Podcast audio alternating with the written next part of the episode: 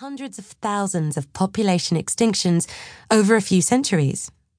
Moreover, population extinctions are preludes to a larger species extinction. Regions exhibiting higher concentrations of species and population decline show a strong correspondence to an intertropical peak, roughly between the tropics of Cancer and Capricorn. Areas of most devastating loss occur across the African continent, as well as India and Australia, but are prevalent around the globe. Ceballos' study shows that creatures of all shapes and sizes, both vertebrates and invertebrates, are found to be in states of decline. In the UK, long term monitoring of insect populations shows that 30 to 60% of species have contracting ranges. The significance of this species loss cannot be understated. Records covering 4,424 species collected between 1970 and 2009 by the Centre for Ecology and Hydrology found losses across the UK of pollinators such as bees, moths, and hoverflies. 28% are in decline. Pest controllers such as ants have seen a 16% loss. Tom Oliver, an ecologist at the University of Reading who led this study, told The Guardian the consequences of losing wildlife would have stark repercussions on food production and our national ecosystem. We need insects to pollinate our crops. We can't do it by hand. And if we lose natural pest controls, less food will be available.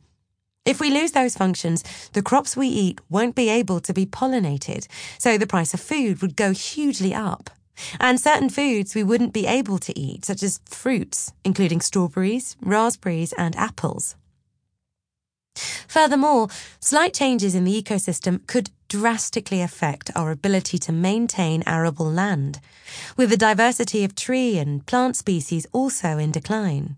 Ceballos' research is not alone in indicating an extinction level threat to biodiversity. 60% of primate species, our closest biological relatives, are now threatened with extinction. Globally, 75% have declining populations.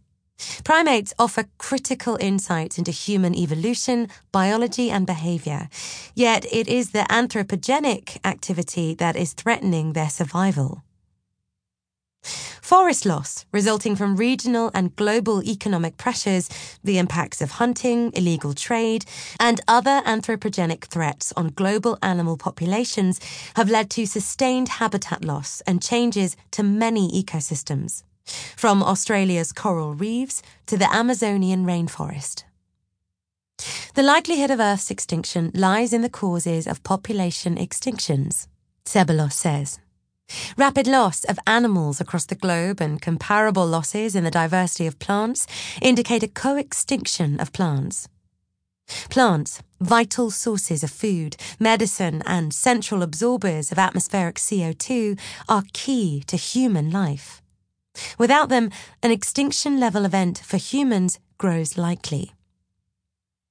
Habitat conversion, climate disruption, overexploitation, toxification, species invasions, disease, and potentially large scale nuclear war, all tied to one another in complex patterns, and usually reinforcing each other's impacts, Ceballos says. Much less frequently mentioned are, however, the ultimate drivers of those immediate causes of biotic destruction namely human overpopulation and continued population growth and overconsumption, especially by the rich. At a glance, Ceballos' research presents a dark but conservative insight into global biodiversity. It suggests that as much as 50% of the number of animals that once shared Earth with us are already gone. Given the increasing trajectories of the drivers of extinction, the window for action to move towards a sustainable future is slowly closing. The sixth mass extinction is already here, and the window for effective action is very short, Ceballos says. Probably two or three decades at most. All signs point to ever more powerful assaults on biodiversity in the next two decades, painting a dismal picture of the future of life, including human life.